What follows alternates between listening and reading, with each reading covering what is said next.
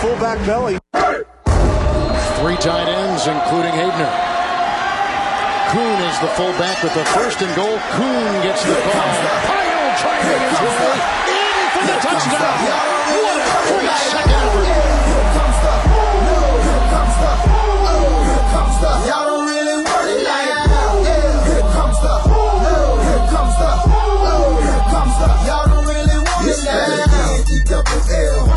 Hey, everybody, and welcome to episode number 71, fourth season of the Fantasy Fullback Dive, brought to you by the good people at the Roto Street Journal. We're paving your way to fantasy glory and excellence. We are going to be your lead blocker on this journey. This just endless quest, really. Endless is the right word for it. This thing never really stops. I'm your host, Nat the Truth Jones. With me, as always, the Wolf of Roto Street himself. We got big news coming across the ticker right now.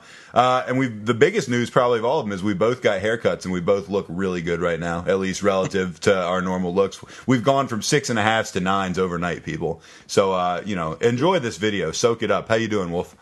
I am doing fantastic outside the fact that my microphone decided to not work and I have to go back to my old first ever CAD, I think it's called, mm. which I've been told is the worst microphone to ever exist. So I hope this doesn't sound too horrible, people. And I hope my haircut, if you're watching the video, makes up for the sound yeah, quality. Yeah. It certainly does. Hopefully, you're getting the eye candy with this too, because yeah, soak that all in. And man, it, the excitement though is just unbearable at this point. We have three. I mean, I wanted to have this humongous free agency, like risers, fallers, penny stocks episode, but then I was making the agenda, and it's like two hours in, and I only had three people, and that's three fucking fantasy just stalwarts, premium Yeah. talents, first rounders.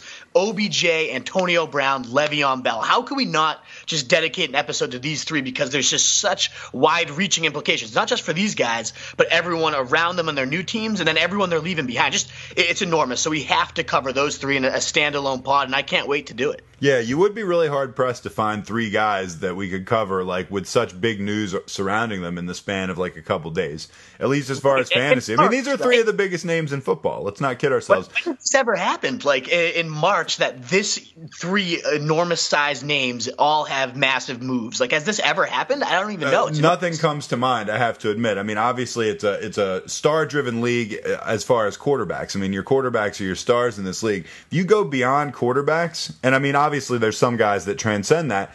You got two of those guys in this thing right now, and Le'Veon Bell. I mean, arguably the best like all around player in football. You, I mean, you have to say. I think he's uh, his usage rate, uh, his carries per game, the amount of use they give him is like the most in NFL history. So this is a really significant guy. Um, OBJ, Antonio Brown. I mean, these are both guys that are, you know, famous in their own rights and great, great football players. So we're going to get into it. We're going to talk about the trades. Obviously, two of these came by way of trades. Uh, we're going to talk about the free agent signing. Obviously, that's Le'Veon Bell. So it's a little bit of a drive-by episode, but we're going to go in depth. It's not going to be just like a quick take. We're going to we're going to you know talk about this to our heart's content, um, and then we're going to come back maybe even as soon as tomorrow with another podcast where we're going to talk about some of the other free agents and uh, you know wheeling and dealing going on in the NFL. But this one was uh, just a little bit too big for us to pass up on as far as one episode. So we're going to crank this thing out, end it as soon as we can. Hopefully, I'll be able to see most of Survivor, which is on tonight, and I will edit the Hell yeah. podcast during that, and uh, we'll go from there. Let's talk. First of all, let's talk about the trade that is probably uh, responsible for you having to change your underwear several times in the last, I don't know, 12 hours or whatever. And that, of course, Odell Beckham Jr., the guy that last podcast I admitted I was start of like kind of starting to come around, come around on for the first time ever. Um, OBJ to the Cleveland Browns. Truly the stuff of fantasy wet dreams. But I mean, not just dreams. Like this is this is the type of thing that can make you wet while you're awake. Oh, I know, I know. If I wore underwear, I'd be changing them constantly Right, throughout the day. Be but my, honest, my- we're both free balling. Who are we kidding? Absolutely, but I've had to change my slacks quite a bit this uh, this day because my God, Odell Beckham going to the Browns is enormous. I mean, we talk about fantasy wood lasting for four hours or longer. It's it's been permanent. It's tough to to be a teacher when you got these type of implications going on. Uh, but You got to overall, stay it's been- behind the desk a lot. Absolutely, yeah. I haven't been. It's been finals week, thanks God, so I don't have to move at all. I can just hide behind my desk can dream about Odell Beckham heaving in passes from Baker Mayfield instead of Eli Manning just makes me so fucking happy and horny and excited. And oh my God, there's just the implications are enormous. I mean, There's you're an Odell hater. So. No, I, Yeah. I, I told you last podcast I was starting to come around on him. I really did say that. I mean, I, I said I would take him before Antonio Brown last podcast, which is something you've never even remotely heard me say before. This, of Never. course, makes me much more interested in him. But like you said in the intro, there's so many implications around this trade um, that aren't just him. And I mean, I don't know. We can hit those one by one if you want. But I mean, the Yeah. one- the one that jumps out at me the most is Jarvis Landry. Um, you know, the guy pretty much proved to us he's not a number one guy. But I think he would be a great number two guy opposite Beckham. And now all of a sudden, as down as I was on him after last year, I'm very much back in again. How about you?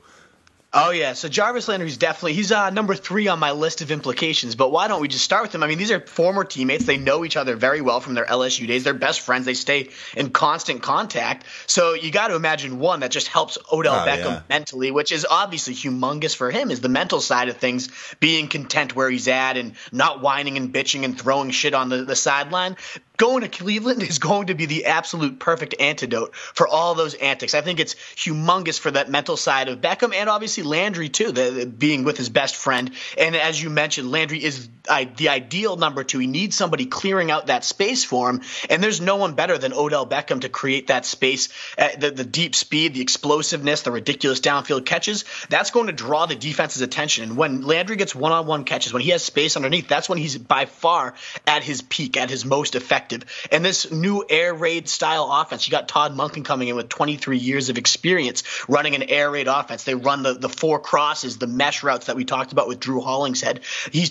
Drew, Drew was very emphatic that any receiver that can do damage in space is unbelievable in this offense because all it is designed to, to do is get them space, get the ball in their hands, and let them do their thing. There's no one better than Landry in that style of offense. He's going to rack up yardage uh, after the catch. So yes, Landry, humongous winner. I had him down at like the, the low 70s before Odell came because yeah, when he's getting doubled and he's the focal point of the passing game and the defense, and uh, you know as a consequence of that, he's no good. But when he has that that number one guy lifting the lid and giving him the space, there's very few that are as dangerous as him. So I think he's right back into that hundred potential catch mode with tons of yardage after the catch and this most more explosive attack. I'm thrilled about about Landry, but obviously at, at number three on my implications list, there, there's a lot more to cover. Yeah, yeah. I mean, um, I don't know if Beckham is one of the guys that you're talking about on this list. I mean, is are you talking Number one. Okay, I didn't know if he counted as an implication. But let's talk Yeah. about Odell Beckham. I was I was kind of casting him aside because I assumed that that was the main course anyway.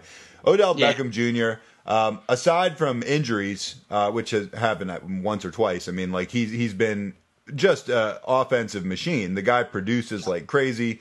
Um, you know, he's you know, he's such a large part of the Giants' offense, certainly a large part of their passing offense. It's just an understatement to even bring that up. Eli Manning is just garbage and has been for years, and the guy still produces. Um, Baker Mayfield seems to be a guy that's very much on the up. And you know, giving him a weapon like this, I mean, who knows? Maybe maybe there'll be a sophomore slump for Baker. Maybe he won't pan out the way we think. But right now, all signs are are pointing in a very encouraging direction. Um, Yeah. Plus, I mean, all right. So we'll talk. Let's talk about Odell for a second. What do you think? What are, What are your predictions for what we what What's the ceiling for this guy? Uh, and and you know, what's your floor? Like, what, barring injury, what do you think we're going to see out of OBJ?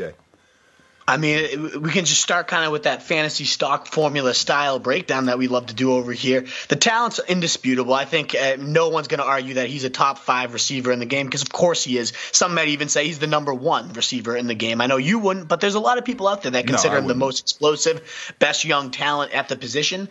And uh, he's in my top three. I love the guy. I love what he can do. Just so explosive in his routes and his after the catch. Uh, everything about the guy just explosive. The one word that comes to mind when you see Beckham: terror at every single layer of the field. There's not a route the guy can't run to perfection, and the hands are. Th- There's nobody better. The the one-handed catches, the acrobatic plays. It- he makes things happen when he's covered. He makes things happen when the ball's in his hands. The guy is a big play threat waiting to happen. And then you go and swap out, as you mentioned, the horrible Eli Manning, maybe the worst starting quarterback in the NFL right now for Baker Mayfield, maybe, Maybe. the most exciting young guy in the NFL right now. Uh, and this is uh, especially important because Baker Mayfield, even with a pretty shitty overall weapon cabinet last year, ranked number two in deep pass rating, uh, uh especially under Freddie Kitchens when he took over. And oh, uh, meanwhile, Eli Manning ranked all the way down at 17. So that's an enormous jump for a I mean, guy. what do you think Eli Manning would have been without Odell Beckham? Uh, it was it would have been nothing because that, that completely pathetic. inflates. I was surprised to hear he was that high, but it completely inflates your numbers like that if you're a quarterback and you have a weapon like that. And uh, so much of it was after the catch too. Like it looks better than it is because his average depth of target and whatnot ranked like six, in the seven bottom yards five, downfield so. was like a heave for him.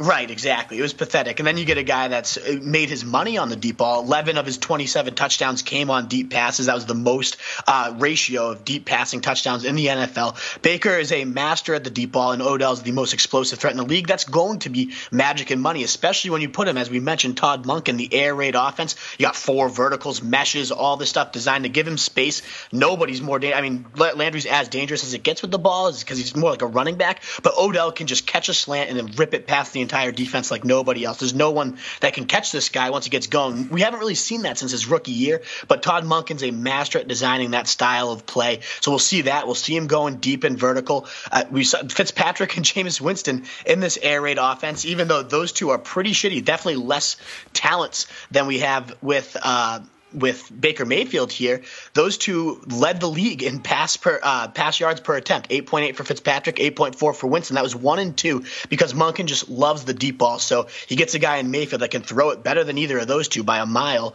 It's going to be a beautiful marriage of the coaching scheme, of the deep passing talent, and now the ultimate deep threat weapon in Beckham. So there's nothing but upside here. He rises in coaching scheme to a perfect 15 out of 15. He rises uh, in in surrounding talent from a paltry paltry, which is where his he was lowest because of Eli, from sure. a paltry like nine surrounding talent to now a, a, 14 with Baker Mayfield. He drops a little bit in usage because there are more weapons here. Freddie Kitchens does like to spread the ball a bit more, so he takes like a one point hit in usage because even though he'll be used much better, he probably will see a less less volume. I mean, Mike Evans had 140 or so targets last year, did a ton of damage with them, so the efficiency will spike, but the actual sheer volume might take a hit. Uh, but overall, it's clearly a win. He goes from an 88 stock score all the way up to a 95 for me right now. The risk is there. You mentioned the health. Sure. He's only uh, he's played. Um, where is the stat right here? He's missed 21 games across five seasons, so he has missed a significant chunk of time in, in multiple years. A lot of that was but in one. On, well, a lot of that was in one year, though. I mean, probably half yeah, of that was in one year. Exactly. He ended last year missing four games. He started his rookie year missing four games. A lot of it is uh, annoyingly those soft tissue injuries. I hate yeah. to see a guy have those recurring soft tissue things because those just tend to never go away. So I am nervous about the health. But I mean, you look at this stat right here before I go on to other players. There's only four players who have 40 plus receiving touchdowns since 2014. We got Antonio Brown, who we're going to talk about momentarily, 59 touchdowns in 76 games. DeAndre Hopkins. I should actually just had you guess and see if you could have got them all because they're obviously monsters. DeAndre Hopkins, 45 and 79. Mike Evans had 40 and 77. And then, of course, Odell Beckham, he had 44. But whereas those guys all were, you know, closer to 80 games, he had 44 touchdowns in 59 games. I mean, that's just an absurd scoring pace. There's no one as explosive as this guy. So obviously, he gets the five out of five upside bonus. I think he's got the highest ceiling of any receiver in fantasy. He's up to number three on my wide receiver list. Number 11 enters the first round uh, on my big board after ranking right around 20 three or four uh, with Eli Manning. I think just everything is such a massive stock up arrow for this guy. I, I can't wait to see what he does in Cleveland. I'm so excited about it. Yeah, I'm pretty. I mean, I I'm all in too. I'm excited about it too. I mean, I got to say when I've been bashing Odell Beckham as you know, like when Jimbo's like, "Oh, I'm going to take him first and stuff like that." I mean, when I bashed him the last three years or so, uh, and just to be clear, if Jimbo's listening, I'm not suggesting first overall, but I know that you've been a huge OBJ homer. But the reason I've bashed him has always been because of Eli Manning. I've always been very consistent. I'm yeah. not going all in on a guy that's being thrown to by someone that shouldn't that's be an fair. NFL quarterback. Clearly. And that's changed now. So we'll see what yeah. happens. I mean, you know, uh, well, I, am a I, am not like an anti wide receiver diva guy. I mean, I think you know there's a place for these guys. They're they can thrive in certain environments, and I maybe he's going to one right now. I mean, Baker Mayfield's a diva, so we'll see what happens. Um, I mean, and you just mentioned the name that we need to talk about next. Uh, talking about real quarterbacks is Baker Mayfield, uh, who him and Odell even before this trade happened started to have a budding friendship, playing each other in video games, all that. And again, that sounds stupid to bring up things like that. You know, he's best friends with Landry and he has a friendship with Baker. But when you're talking about such a combustible guy that can just blow up on the sidelines and freak out, like it is important to have those social connections for a guy like Eli Manning. Uh, I mean, uh, for a guy like Odell Beckham, you get rid of an Eli Manning, um, and you get Baker Mayfield in there, and obviously his stock goes flying through the roof with this. We already were so much higher on him. We've talked about it on this podcast at length. He was our QB six as compared to a QB twelve to thirteen ranking. And this, of course, will get the sheep to start catching up. You got a guy like Odell Beckham coming in. It's going to send uh, Baker's ADP through the roof. But just how high are they going to put him? And I mean, we were so all in on Pat Mahomes last year, yet our ranking, you know, yeah, we had him 10 spots higher at like QB 9 versus like 18 for the experts, but that still just didn't reflect how much we praise this guy. And I feel like I'm not going to make that same mistake with Baker because I truly see this guy throwing for 5,000 yards and maybe 30 to 40 touchdowns. So he's all the way up to my QB3 right now with this move. From number six, the only guys I take over him, of course, Patrick God Mahomes and Andrew Luck. And that's kind of questionable. I'm not positive I would take Andrew Luck over him. I think I would, but maybe I even move Baker all the way up to two. And Deshaun Watson in that tier and conversation as well, just because he's got so much upside and really picked it up at the end of last year.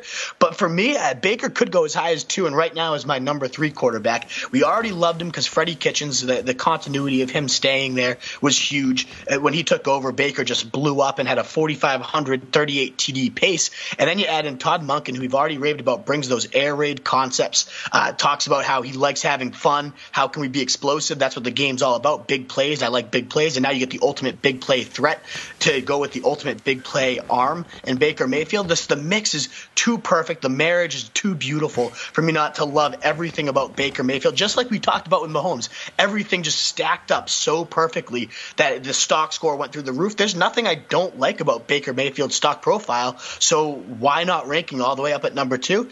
That, that's where he's going for me. I absolutely love him, and he's going to be the guy I go all in on. I don't like to take quarterbacks early. I feel like he's going to be like a sixth to seventh rounder that I end up sinking my teeth into, though. Yeah, I don't disagree. Uh, I don't think your quarterback rankings are crazy at all. I'd obviously put Mahomes ahead of him, um, and then after that, it's like question mark. It's like you know, two right? or two or three guys that maybe might be better, but I mean, I don't know. I, I might take him second. I'll be honest. I mean, yeah. like you could see Luck doing better, but it's like one of these things for me in fantasy is. I mean, I like Baker's weapon weapons cabinet a little better, and I'd rather pull for Baker. Mm-hmm. I'd rather watch Baker. Yeah, so I mean, like exactly. you know, if, if I'm like gun to my head, got to pick a quarterback after Mahomes, like I would definitely pick Baker before Luck.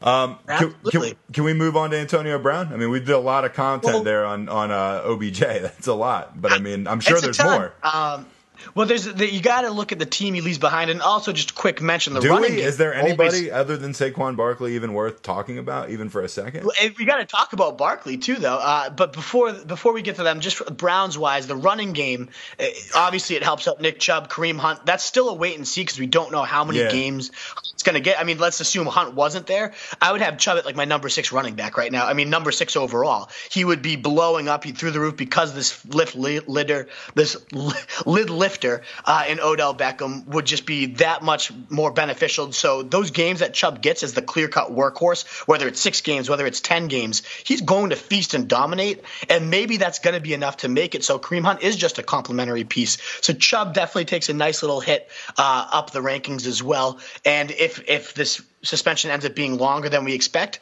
uh, you could put Chubb close to the first round again, where he already was ranking. This would have been a move that would have sent him to my top five. So we still got to wait and see how long that suspension is, but this will undoubtedly help the running game. Looking at the Giants' impact, Saquon Barkley. Don't, don't take too long on this.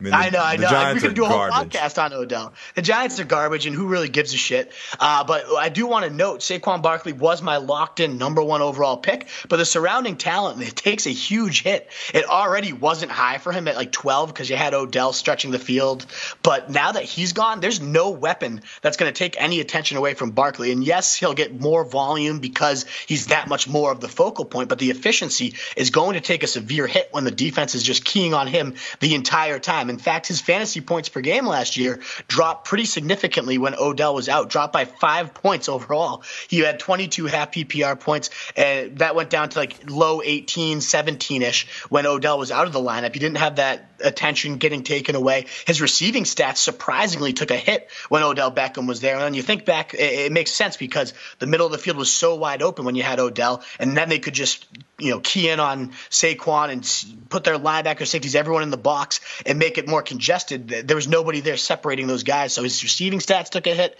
And now Saquon drops uh, down to maybe four or so on my big board, below. Ah, man, it's tough. Zeke's clearly ahead of him for me. Maybe even McCaffrey and Kamara, and then now it becomes like Barkley. Uh, I mean, maybe Gurley, who has his own question marks now. I don't know. How far would you drop Barkley in your rankings? Well, personally? I didn't have Barkley number one overall, but I did have him very high. Uh, I mean, and Who was your so, no, I, I, I'm.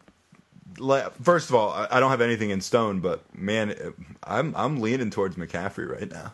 Yeah, he's so sexy, dude. I know, he's, I, he's sexy. He's sexy, and I mean, you know, similar to I'm not going all in on Barkley uh, because I just think the Giants are just garbage, and I get it. He's great, and he's he would rip a big play every game, no matter what. But I just, I just even with Odell Beckham on his team, I was just like, it, how could you possibly go all in on a guy that's? I mean, it reminds me of like when they went all going in all, all, in on David Johnson like two years ago or whatever, and it's like I just don't. Year, yeah. I think Barkley's a better talent, but I just comparison. but I just like I don't know. I wouldn't feel comfortable using the number one overall pick. I'd want to take somebody where I was pretty damn sure I was going to get something just like guaranteed. So I don't know. Uh, McCaffrey's the guy that I'm definitely keeping my eye. Yep. Zeke, I, I, it's hard not to love Zeke. Um, Kamara, Kamara, we'll, we'll right? see. I mean, I have a little bit of, uh, I'm a little gun shy with Kamara, but I mean, I could see going that route too. But Barkley, now with Ingram gone, you know that. Yeah, now with Ingram gone, uh, I'm interested. Murray's there, yeah, but like, I, mean, I, I, think that's a pretty steep downgrade. Going. I mean, I put Barkley, uh, you know, I five lower end of top five, I guess for me right now. Yeah. Um, yeah. Anyway, let's move on. We're going to talk more about Barkley uh, in the future. We're going to talk more about all these guys, obviously. yeah, we Evan Engram's to... the last guy too. Yeah, Evan Engram's just the one last giant because uh, Sterling Shepard's stats are kind of the same when Odell's been out of the lineup. Uh, obviously, he'll see a little more volume. The efficiency drops, but Evan Engram's been a monster whenever he's out. He scores at a much higher rate when Beckham's out of the lineup. He averages four more point, fantasy points per game when he's out of the lineup, and it's such a thin position at tight end. I mean, he crushed it last year over those last four weeks. I think he was the tight end two in fantasy when Beckham was out to, to end the season. So Evan Engram gets a nice stock up as well. Uh, other than that, the rest of the Giants take a take a pretty serious hit. All right, Antonio Brown, he of the blonde mustache. Um, oh, baby. Heading to the Raiders um, for a third and fifth round pick. No, worth noting, the Patriots offered the Steelers a second and fourth round pick and were rejected, uh, and then proceeded to trade him to Oakland for a third and fifth. First of all, before we move on on this one, how would you feel if he had gone to the Patriots? Oh, I would have loved I mean, it. I mean, would I you would you have just had a tent pole down there, that and the Beckham thing at the same time? I mean, would you? I mean, I don't even know. Like, I wouldn't even be able to talk to you right now, probably.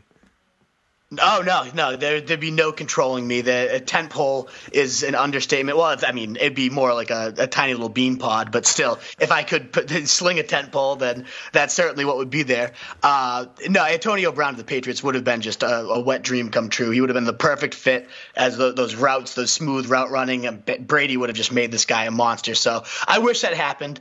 Uh, sadly, it did not. But uh, in Oakland, I, I, think a lot of people are saying it's a funeral for him, and I don't know about that. I don't think it's a funeral for him, but I mean, I could see this not going great. I mean, I think he is. Uh, he is an excellent enough receiver where it's not like it's going to be, it's not like it's going to be just a huge bust. I don't see that happening. Uh, I could definitely see him not producing the way he produced for the Steelers. I mean, I don't know how you feel about that. Yeah, I mean, it definitely takes a hit. It's not going to be as valuable as he was with the Steelers. That's a, a, no-brainer. The surrounding talent takes a hit when you go from Big Ben, a potential Hall of Famer that you had great chemistry with, to now Derek Carr. I mean, that's a, a no-brainer. You're taking a hit there, and then uh, risk-wise, you get the risk that you know he quit on his team quite often last year, uh, and now he goes to a more combustible potential situation when he's with a less talented stack guy. So maybe he he does take a bigger a risk hit here. But still, I think the usage is going to stay widely the same. He averaged about 170 targets over his last six years in, in Pittsburgh. That's it's a lot. It's a, heavy amount of volume. But Jon Gruden has schemed up right around 135 targets per game for his wide receiver ones, and that was in a much run heavier era. So he's he's moves his guys around. He loves to pepper his number. He also never had a guy like Antonio Brown. I mean, and he's never had a guy. Let's like be Antonio real. Brown. Antonio Brown is one of the greatest receivers in the history of the NFL. Like that. That I don't. Exactly. I don't think I'm. I don't think that's a particularly hot take. I just think that like that's that's just a fact. Look at what this. I remember last year, maybe we were two thirds the way through the season, and I said to you, "Hey, uh, who do you think are the top three guys in the league in touchdowns?" And you rattled off a couple guys that were like second and third. I was like, "Well, who's number one?" or something, and you and you couldn't come up with it for life of you. And I was like, "Yeah, it's a tough one, Antonio Brown." I mean, and he just like Yeah. he just kind of quietly had like eleven touchdowns at like you know through like. 10 games or something and we never Right, even we never even 15 noticed last year. yeah we never Right, even noticed exactly. that the guy was just like oh right Antonio Brown catches a touchdown every single freaking week you know Yeah, exactly. He's a he's money. I mean, he's still a 30 for 30 individual talent. We just talked about Beckham being one of the best in the game. I do think Antonio Brown, maybe only Hopkins is better, and maybe not. Eh, maybe Antonio Brown's even better than him. It's right up there. Those three are my my personal top Oh, sure. three. So yeah, he's He's a perfect 30 for 30 talent wise. The usage, as we mentioned, doesn't take a huge hit here. Uh, and Jon Gruden is already, even last year before they faced the Steelers, was raving Antonio Brown. You can move him anywhere. You can throw it to him when he's covered. There's not a route this guy you can drop and this guy can't run. So he was gushing praise already. And he went out and got his guy. That's the perfect type of wide receiver one main vein uh, for him. And remember, eh, before Amari Cooper ruined it last year, Gruden had 11 out of 11 straight seasons with a thousand yard or more wide receiver. So uh, his scheme is great for number one receivers. Obviously, Antonio Brown's as good as it gets talent wise, so usage will be there. So yes, you take a couple hits with surrounding talent, but Derek Carr, I think uh, it's going to get ex- over exaggerated how bad of a hit this is because it was just a couple years ago. This guy was in the MVP conversation. He was off 32 touchdowns and nearly 4,000 yards. Last year, he sets career highs in completion percentage at 68% and passing yardage at over 4,000. He has, yes, a pathetic 19 touchdowns. So everyone just forgets that he had a, probably his best actual career year uh, besides that MVP season under Gruden, and that was with complete garbage to throw to. So you give him Antonio Brown. I think he can make enough plays happen, and maybe Gruden goes out and gets Kyler Murray anyways. He's been linked to him quite a bit. So yes, he takes a hit surrounding talent wise, risk wise, but still he's an absolute monster. And I, I'm I'm not overreacting here. He's still my top 15 overall. He's my number four receiver, or number five now that Odell Beckham's jumped in there. He's right after Julio Jones for me. Antonio Brown is uh, leading off that second round type of uh, draft range for me. And I see a lot of people throwing him to the back end of round two or Ooh. saying this is going to be a funeral for him in the Raiders Can't uniform. It seem it seems ugly, but it really isn't. I think Antonio Brown's going to feast just as he always has. Yeah, I think he'll have a really. I mean, let me give you some over unders because I, I heard on another podcast yesterday, uh, a gambling podcast, um, that uh, you know about some of his over unders right now that have come off after the trade to the Ravens. So I know you're a guy that likes Okay. the that likes the over, always loves the over, right? Yeah, and you're Uh, probably going to hammer it. yeah, I'm assuming you're going to hammer the. But, but I'm so anyway. Um, over under 1,250 receiving yards. What do you think? I take take it over. I haven't projected for 1400 myself. Okay, and over under nine and a half touchdowns. I have 11 touchdowns, so I'll take the over there. you well. are hammering the over. I'll say all these guys on the podcast all went over, all went under on both things. They're Really? yeah, Okay, Like it was so like four guys, and I mean, I listened to them a decent amount. Like I, you know, at least a couple of the guys, like I take pretty seriously, and uh, you know, they all were just like, no, under, way under. And they said the touchdown specifically, they were like, yeah, definitely under. So uh, we'll, I we'll see what so. They happens. got no one else to throw to. I mean, Jared Cook led the team in receiving last year, and he's gone this year. He Yeah. had the 101 targets and 900 yards, six TDs. He's gone. So there's literally no one else there. I mean, they signed Tyrell Williams just today, so that, Oh that only wow! helps. He I think that's a big. I think that's a big deal. Yeah, exactly. I think Tyrell he's gonna- Williams is really good. He's. I think Tyrell's definitely a great deep threat. He's going to clear out that space for Antonio Brown to dominate underneath. So I think it's a big move for for the entire team, and it helps Antonio Brown even further. So I, I like that a lot. Just as an aside, we need to get Grant Cohn on the podcast. I want to hear what he has to oh, say about this. I'll bet. I'll bet uh, he's just losing it right now. He's got to have a lot of thoughts on this. Who, who would you take, Antonio Brown? And we're going to talk about the impact on the Steelers, so this kind of transitions Okay, to it. go ahead. Would you take Antonio Brown or Juju Smith Schuster, who's now the number one target over there in, in ah. Pittsburgh? Where do you lean? I lean towards Antonio Brown.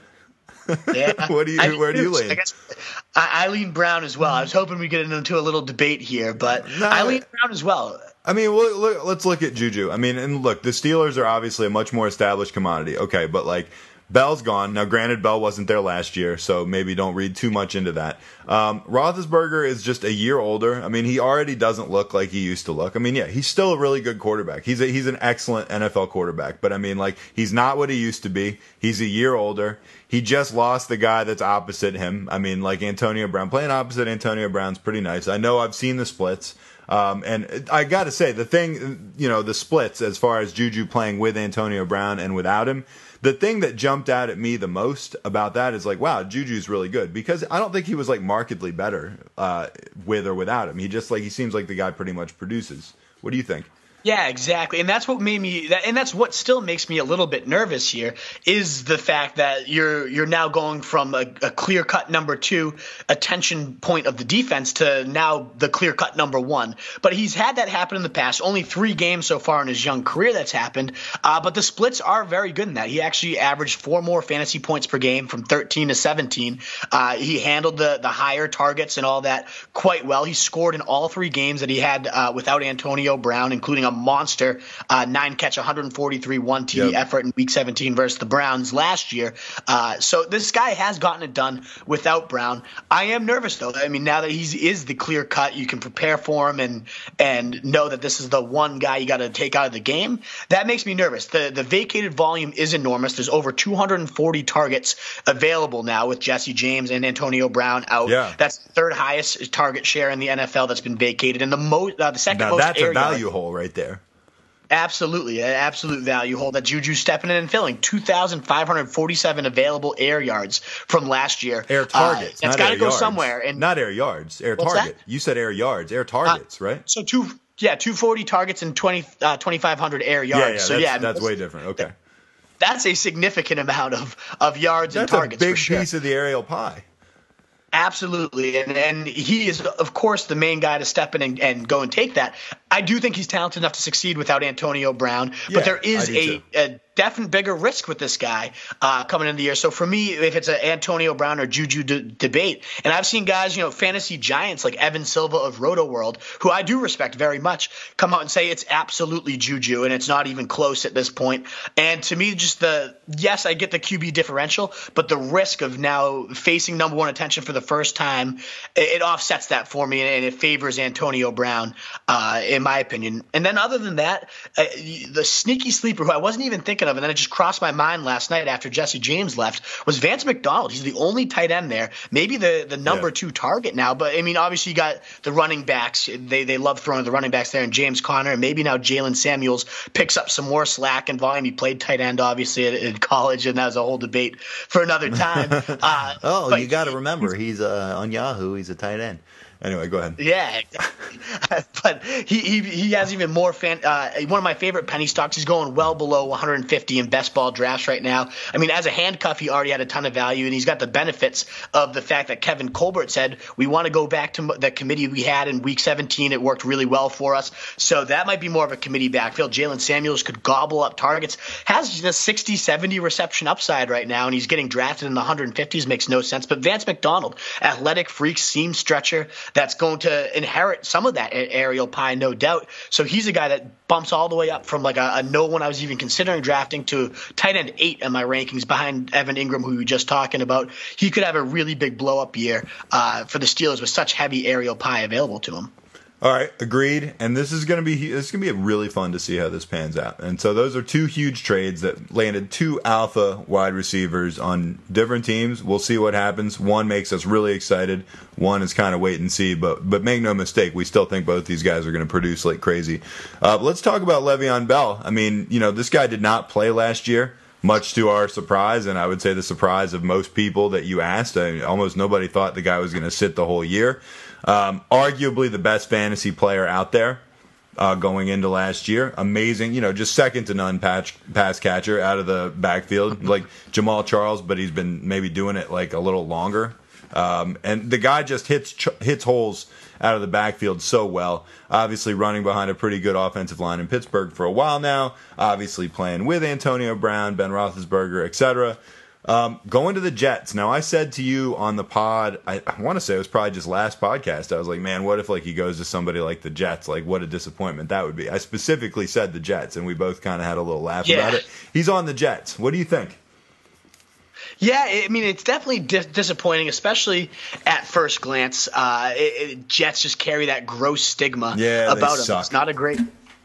They really do. They suck. Uh, and their line was the 30th ranked last year. The overall offense was among the lowest point scorers in the league. But there's some reasons for optimism here. I mean, one, you got an amazing talent in Le'Veon Bell, the most versatile guy in the NFL, the premier zone runner that just uh, reads defenses and has the patience and hits the hole at the perfect time. He, he's such a great runner and then even better as a pass catcher. So you've got this guy that thrives as a versatile workhorse uh, in that facet. And Gase has used versatile workhorses quite well. I get that the last two years with the Dolphins, he's really gotten this stigma as a, an awful committee style coach that doesn't ever ride a single guy.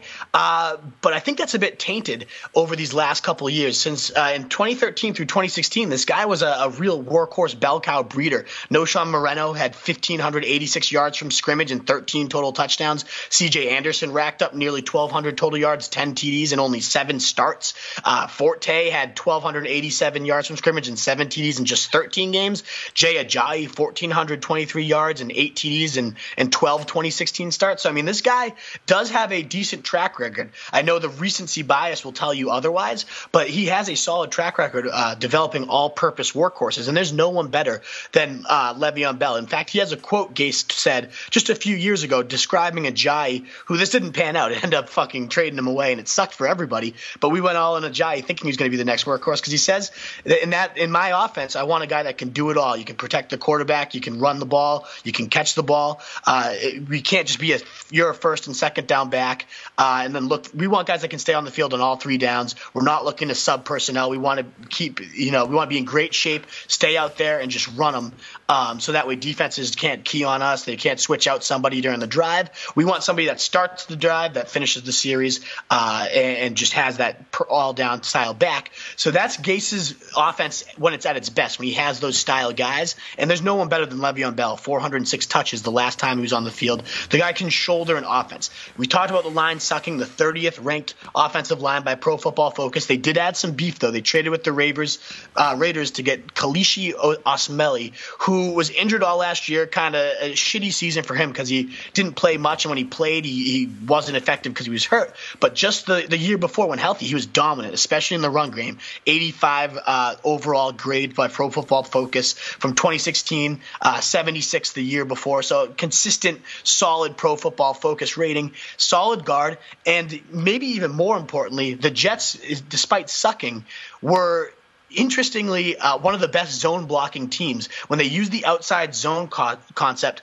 their backs averaged 2.7 yards before contact on those runs, which was the third best in the league. And the outside zone is Bell's Le'Veon Bell's staple. So as gross as it all seems on paper, there's really underlying things that you can dig into and say, you know what, there is some upside here. He drops from like seven or eight on my rankings because I was hoping he'd go to like a Chiefs or a Buccaneers to now 12ish. He's still a fringe first rounder in my opinion, though, because I do think there's some sneaky upside. There's always upside when you got a talent like Le'Veon Bell. Yeah, I mean, I was going to be my obvious question is where do you take this guy? I mean, where do you put him? Like eighth amongst backs, maybe?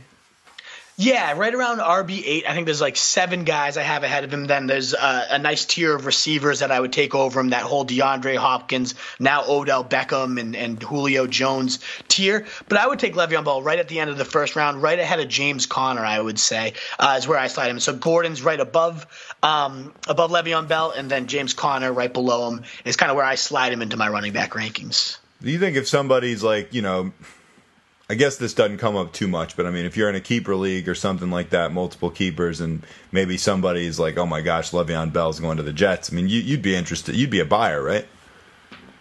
Uh, if, if they're gonna sell him for cheap, because it is gonna Well, right. work. I mean, for- obviously, it depends on the Uh, price, but Yeah. You're saying you're saying would I buy Le'Veon Bell or would I be trying to sell him? no, would you be a buyer if somebody was like, oh man, he went to the Jets, I got to get off this guy? Yeah, for sure. I mean, it's a workhorse, and like I said, there's underrated Uh, pieces of upside that get kind of clouded in the shittiness that was the Jets. Never mind the fact that you know Sam Darnold takes the next step as a quarterback. Gase is supposed to be a quarterback whisperer. If he takes that next step, they got some decent receivers on the outside, and the offense just takes a leap forward. Then maybe Bell could really explode here if he gets that volume that Adam Gase used to give his guys, and this offense does take that next step. There is some upside. There's of course the injury risk too. Bell's missed significant time in multiple seasons, but overall, yeah, I'd be a buyer anytime you can get a a three down horse in an ascending offense. Uh, I think the Jets do take a step forward as an offense, and I think Bell could have himself a decent season. So if somebody's like, "Oh, this is gross," and they're trying to sell him low, uh, I, am all in. I'd, I'd buy him. Yeah. What do you think of Sam Darnold this year? I like Darnold. I think he is a legit quarterback, and I think he does. I think Gase can develop QBs quite well, put him in some good positions to succeed. They got a nice slot weapon in Jamison Crowder, so there's not like a true number one there. But Anderson's obviously got the the speed to burn down the defense. You got a nice slot weapon in Crowder, and Noon was a big body that can move the chains as well. So it, between Bell and those three receivers, and then Herndon, a, a solid tight end, it's just like it's not sexy, but it's enough to move the ball. I think pretty efficiently. So. I'm into it.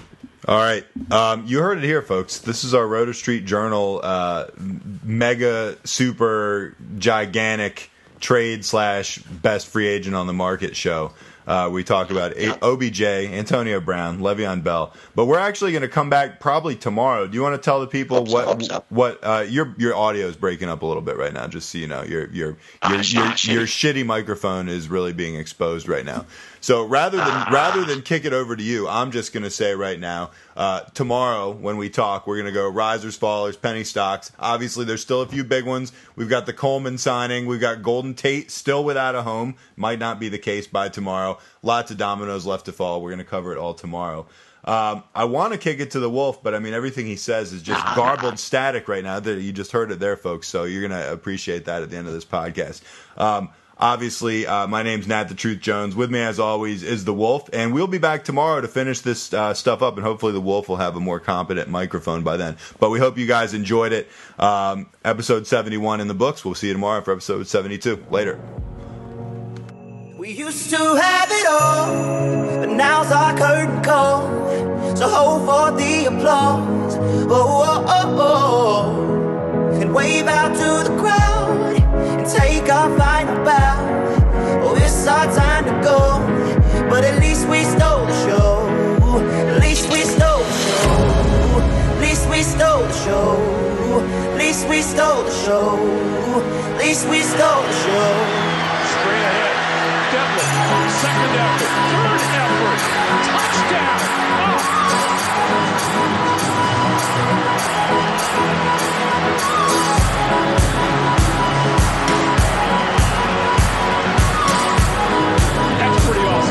That's old-fashioned football right there,